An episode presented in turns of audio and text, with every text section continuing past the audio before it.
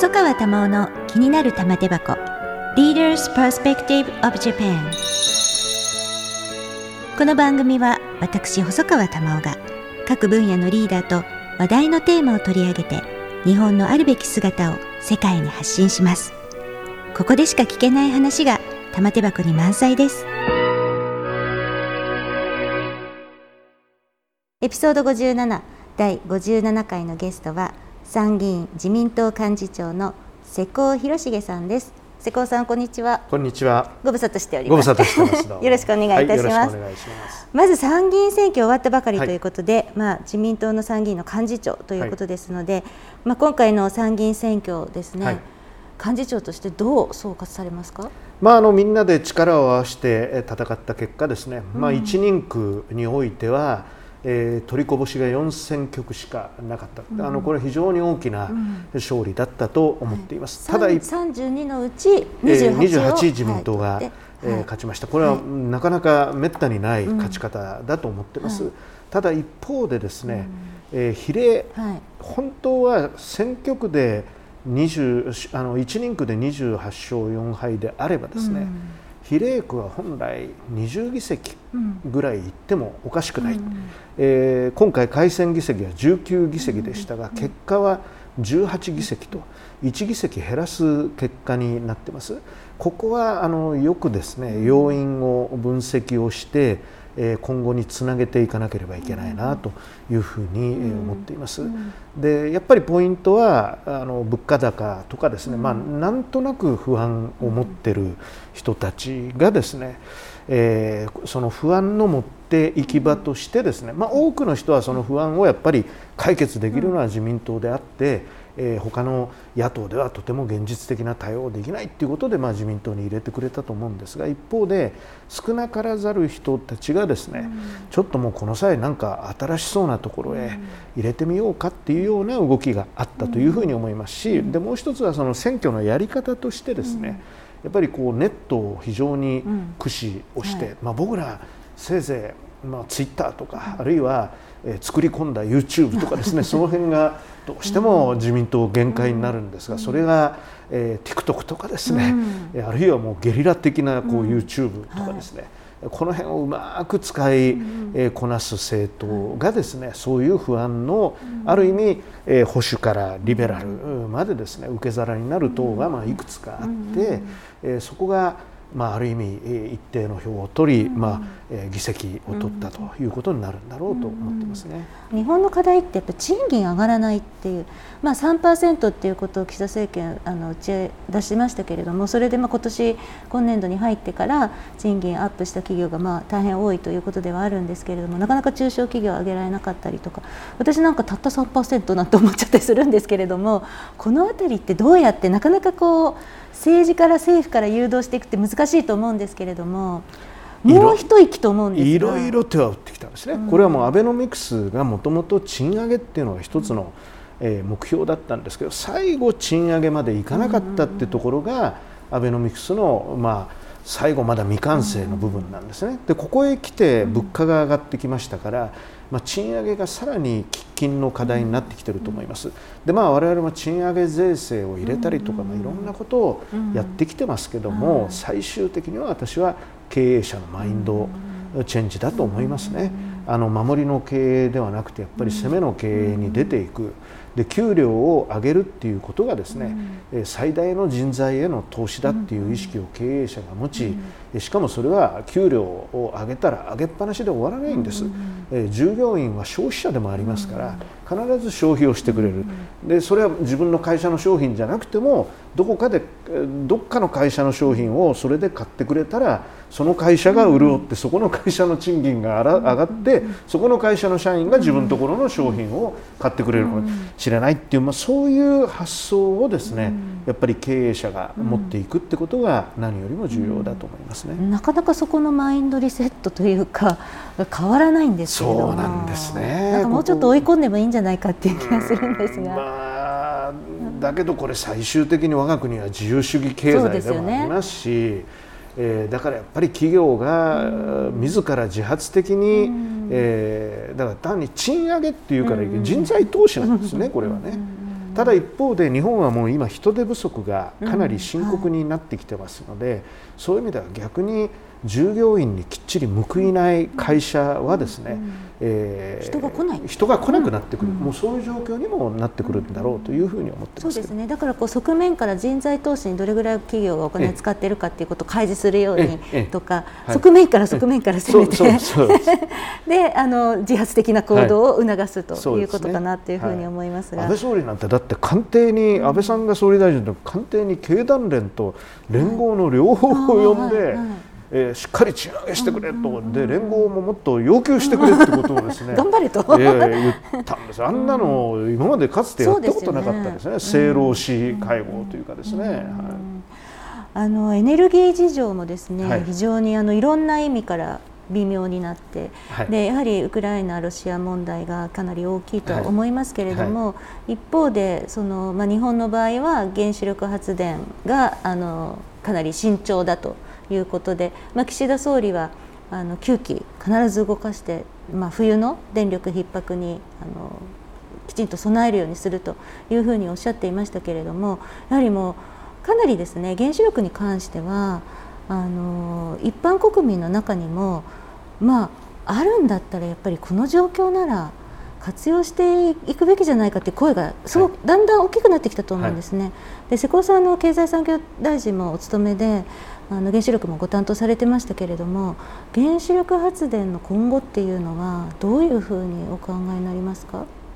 まあ、あの福島第一原発事故以来ですね、やっぱりそれまであの安全神話に寄りかかってきた結果、まあ、ああいう事故が起こったということで、あの我々も非常に、えー、安全対策を重視する政策をずっと取ってきましたし、まあ、国民もそれを支持してきたということだと思います。でそのラインを我々は変えるつもりはありません。まあ、しかし一方でですねえー、まず一つはやっぱりカーボンニュートラルっていうことを考えた時に、うん、えー、いつまでも火力発電に依存はしていけない。えー、さらに当然再生可能エネルギーはできる限りの導入を進めるんですけれども、うん、えー、日本の場合はですね、まあ、日本の場合っていうか再生可能エネルギーの特徴として、必ずしも確実に安定的に発電してくれるわけじゃなくて、波があるわけですね。ねでその波をカバーする、やはり、えー、電源というのを持ってなければいけない。いやあのドイツなんかは風力発電でやれてるじゃないかっておっしゃるかもしれませんが、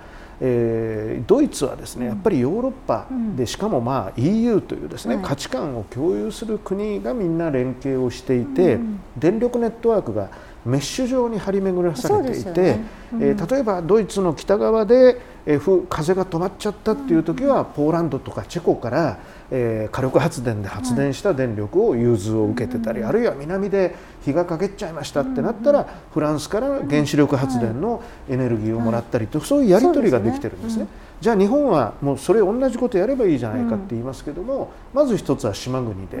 海底ケーブルでつながなきゃいけないんで、そのメッシュ状にっていうのはなかなか難しいということと、周りの国を見渡していただくと、電力をつなぐっていうことは運命共同体になるってことですから、えー、果たして運命共同体になれる国があるのかどうかって本当に周りの国ほどそうっていうのがちょっと日本のあの残念な点ですよね、はい、だから日本は再生可能エネルギーを入れていくとした場合にですね、うん、えー、やはり、えー、国内で調整できる能力を持ってなければいけない、うん、でしかも CO2 も削減していかなければいけないとなるとですね、うん、えー、やっぱり CO2 を発生させないでかつ、えー、かなりの、えー、大きな電力をですね廉価に発電できるっていうのが原子力発電だということになりますし、えもう一つはやっぱり今回今我々が直面しているのはやっぱりエネルギー自給率の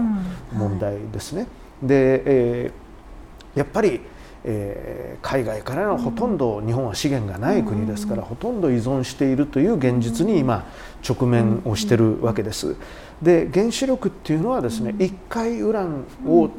手に入れればですね、あとはそれをずっとほぼ回しながら使えるということで、これはあの時給にカウントされるエネルギーということに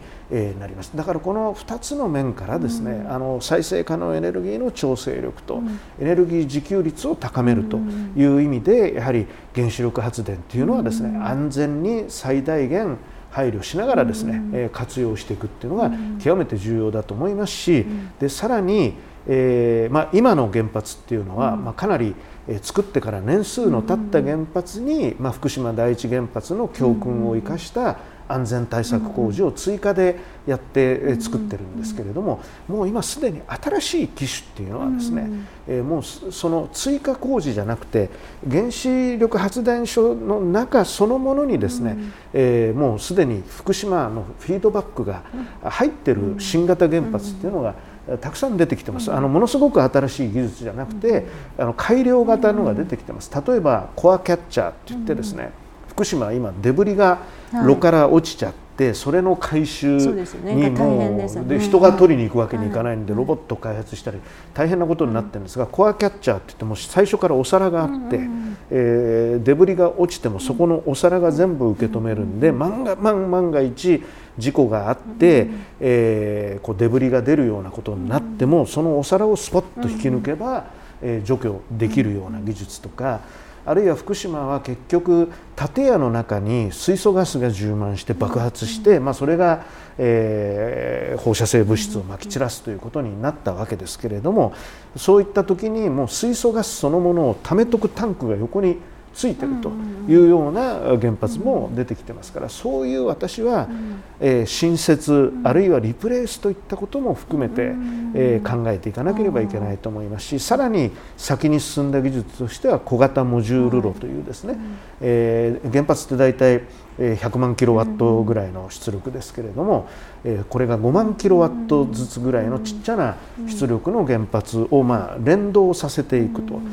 これは非常にどこにメリットがあるかっていうと5万キロ単位でつけたり消したりしていくと再生可能エネルギーの状況と合わせて調整していけるっていうまあメリットがあるとかですね。まあこういうやっぱり新しいタイプの原発にもですね我々は目を受けていくべきだというふうに思っています。あの私六ヶ所村行ったんですね、はい、核燃料サイクル施設、はい、まあ2回目だったんです。けど、はい、この間ちょっと行ったばっかりで、はい、ウラン1回輸入すればそれをこうまあある意味未来英語ではないですけども再処理してリササイクルのシステムの中で使い続けていくことができるので、もうこれはもう絶対にやるべきことで、まあそれとセットだと思いますから、あの新しいその原子炉も含めてやっぱりこう政府としてきちんとこう日本は原子力発電を活用していきますよっていう強いメッセージがあることって重要だなと、はい、そのどうなるかわからない中でそれに携わる人がやっぱり増えないと、そういう技術も開発できないし、実際運用できないですよね、再稼働ってなっても。だからやっぱり日本は原子力発電をあのきちんとベースロード電源として大事にするっていうことを力強く訴えるっていうことが、まあ、自給率を上げることや、はいあの国民の電力に対する不安を払拭するその一方で原子力のその安全性っていうことに対しての不安の払拭をしなければいけませんけれどもあのそういうやっぱりあのメッセージをどんどん発してほしいなというふうに思います、まあ、あの自民党と政府は明確に言ってるんですけどね。あの他の党はやっぱり、ね、原発ゼロって言ってるところ最低限とかね、えー、言ってますけど 自民党はやっぱりあの安全に最大限配慮しながらですね、うん、えー、再稼働できる原発は再稼働していくと、まあ、新しい原発ってとこまでは踏み込んではいないですけれども、うんね、なんか新設とかリプレイスとかってあんまりこれまで聞かなかったなと思ったんですが、そういうのも視野にある。もう視野に入れるべきだし、もうチャレンジすべき時期が来てると思いますね。細川玉緒の気になる玉手箱。Leaders Perspective of Japan ゲストは自民党幹事長の世耕弘成さんです。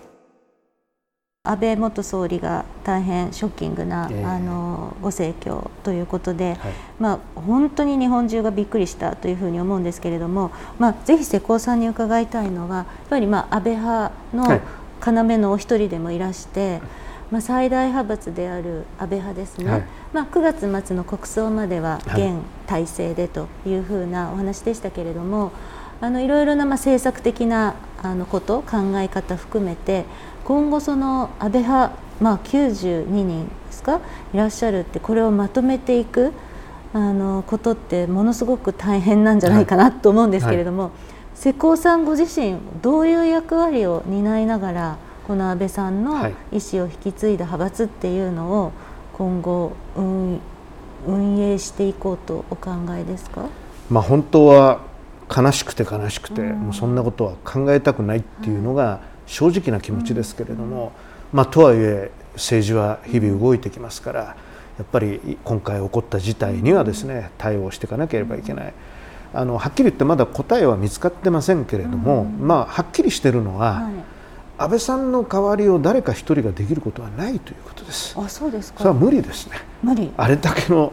人物の代わりはできないですから、うん、これはやっぱり、うん、まあ安倍さんの地元でよく言われている言葉ですけど、三本の矢ですねやっぱりね、えー、みんなで力を合わせてやっていくしか私はまずないと思ってます。で、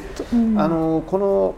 いわゆる安倍派のですね、まあ、90数名っていうのはただ単に人数が集まってるだけではなくてやっぱり安倍さんの理念に共鳴して集まってた人数でありこの人数があるからこそ安倍さんの考えてた保守の理念とか積極財政の考え方とか、え地球儀を俯瞰する外交とかそういったことがやっぱり党内でピシッと決まっていった一番の原動力なんですね、だから我々はこの塊をしっかりと歯を食いしばってみんなで力を合わせて維持しながら安倍さんがやろうとしていたことまだやり残していることたくさんありますからそれをみんなで力を合わせて党内最大の勢力として他のグループにもしっかり働きかけまあ時には岸田政権に対して物申すことは物申しながらですねまあしっかり安倍さんが考えていたことを実現するするように頑張っていくしかないんだろうと思ってます。うそうすると共同代表体制まあそういうだから共同代表とかもいろんな名前とか仕組みはまだ何も決まってませんから、とりあえず今の役員で安倍さんが決めた役員なんだから。その役員の中で、まあ、会長の安倍さんがいなくなったというだけの状況で、えー、やっていこうと、まあ、安倍会長もあの会長としていらっしゃいましたけども、うん、あの幹事会でみんなに意見を聞いてものを決めていくっていうやり方でしたから、うん、えー、もう本当にじ本当に空席にします、うん、幹事会でも安倍さんの座ってた席は空席、総会でも安倍さんの座ってた席は空席にして、えー、安倍派としてですね、えー、残念ながら安倍さんがいないという安倍派ということで、当面はやっていくしかないというふうに思ってます。まあ、それだけのこう大人数の派閥を、まあね、まとめていくの大変っていう意味では逆を言うと安倍さんっていうのはそのまとめてこられたっていう意味ではすごいなっていうふうに思うんですけれども、はいはい、あのその、まあ、いわゆる理念ですよね。理念安倍さんが持たれてた理念を今後も引き続き、はい、この日本の政治の場で生かしていくとすれば、はい、一番その訴えたいことっていうのはどんなことですか？まず一つは経済ですね。あのプライマリーバランスに縛られて、うん、新しいことにチャレンジできないという、うん、えー、この現状を打破しなければいけない、はい、えー、財政は健全化したけど国が衰退しては意味がない、うんやっぱりこの局面においてはですねもちろん無駄遣いはだめですけども例えば水素とかカーボンニュートラルとかですね重点デジタルとかいう部分には多少財政のバランスを崩してでも投資をしていって将来の税収で、えその国の借金は返していくべきであるという考え方。これはまだ道半ばだったですね。今回の骨太の方針でも財政再建派と、まあ、安倍さん先頭とする積極派の、まあ、ある意味妥協で、えー、プライマリーバランスは維持するけど目標は維持するけども2025年という期限は外すっていうような形になりましたけどこれをもう一歩進めて。えー、例えば今シーリングってやり方ですよね、はい、何か新しいことをやろうと思って何か削んなきゃいけない、はいはい、この削るのが大変だから何か新しいことをやるところにそんなに国の投資も向いてないんですよね。うん、でここを例えばあのカーボンニュートラルに関してはもうちょっとあのシーリングは外してですね、うんうん、思い切って投資しようと。超えていいと。超えていいと、うん、で将来それが必ず税金で返ってくるわけですよ、企業が成長していけばですね。まあ、そういう考え方をやってこれがまず一つであります。うんえー、でもう一つはやっぱり外交、うん、これも安倍さんがいたからこそ自由で開かれたインド太平洋っていうのが世界各国に浸透していきました、うん、私はもう安倍さんの外交ずっと横にいましたから、うん、いかに必死に各国首脳に訴えかけてたかっていうのも本当強く印象に残ってます。やっぱりこれもあのみんなで手分けをしてですね安倍理念をしっかり世界に働きかけていくっていうことがやっぱり何よりも今までは安倍さん一人がポンと発信すれば世界の人が耳を傾けてくれたわけですけどももうそういう人はなかなかいませんのでこれも議員外交も含めてですねみんなで手分けをしてやらなければいけないんだろうというふうに思ってます。岸田さん一人でなくみんなでまあ、もちろん岸田さんが一番メインプレーヤーとして頑張ってもらいたいと思いますがあのみんなで手分けをするってことも重要だろうというふうに思いますもうずっと、ね、世耕さんは第一次安倍政権の時から補佐官をなさったりそれから官房副長官なさったり、はい、本当におそばでっていうことだったと思いますけれども。えーなんかこう自分しか知らない話自分しか知らない話をここで話しちゃいけないんですけどまだなかなか語る気になれないですね。あの、ツイッターとかフェイスブックに写真たくさん上げてる議員さんいらっしゃるけど、僕はもうとてもちょっと今、まだその気になれない、まあ、いずれどっかで心の整理がついたら、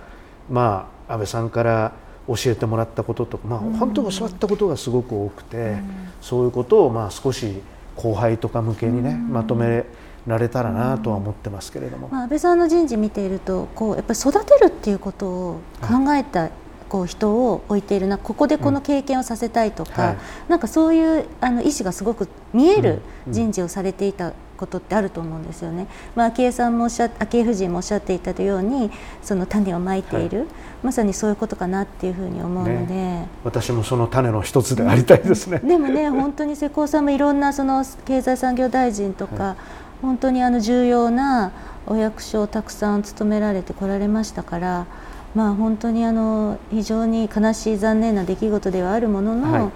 あのもう世耕さんがこう安倍さんから教えていただいたことを持ってやっぱりこうも国のためにさらにこう活躍される時期かなと。あのしっかりご意思を継いで、さらにまあ発展させるっていうぐらいのつもりで、あのこれから頑張っていきたいというふうに思いますね。すね。はい、あの今まではどうしてもその安倍さんを軸に自分も動いてきたところはありますけども、その人はいなくなってしまった悲しい事実ですけれども、あのここからはやっぱり本当に自分でとことん、安倍さんもとことん自分で考えて考え抜いて誰にも頼らないでその結果外交政策とか経済政策とかあるいはもっと大きい国家理念に関わるような考えを整理して政策にしていったと思いますから。あのその姿勢は自分も見習わなきゃいけないなと思ってます。そうですね。私はまあ何よりこう岸総理から続いてきたこう憲法改正の流れっていうのを、はい、私もこう父や王子の細川流言からつながって、はい、こう同時代にそれぞれこう、共に経験してきたっていう中で、やっぱ安倍さんと自分の世代で絶対それを成し遂げて報告したいっていう思いがあって、それがこう一緒に見届けられないっていうことが非常に私は今とても悲しいのででも絶対にそれはあのこの後の時代に先送りしちゃいけないなっていう思いでいますので、はい、ぜひあの憲法改正、はい、あの私もあのジャーナリストとして努力をいたしますので、もう本当に木は熟してると思いますから、はいね、しっかりやりたいと思います。はい、今日はでもいろいろねあのまだあの悲しみから立ち上がれない中で安倍さんのお話も伺えてありがとうございました。あのまあ選挙を受けてこれからなんかまあ黄金の3年間なんていうことを言われていやそんな、ね、そんな政治の世界でね3年先が見通せたことなんてないです。ないです。1ヶ月先だ1ヶ月先だって分かんないんですから。はい、はい、あのまあ緊張感を、はい、あの感じながらということだと思いますが、ぜひご活躍していただきたいと思います。はい、ありがとうございました。細川玉緒の気になる玉手箱玉緒細川賞 Leaders Perspective of Japan エピソード57ゲストは参議院自民党幹事長の瀬古広重さんでした。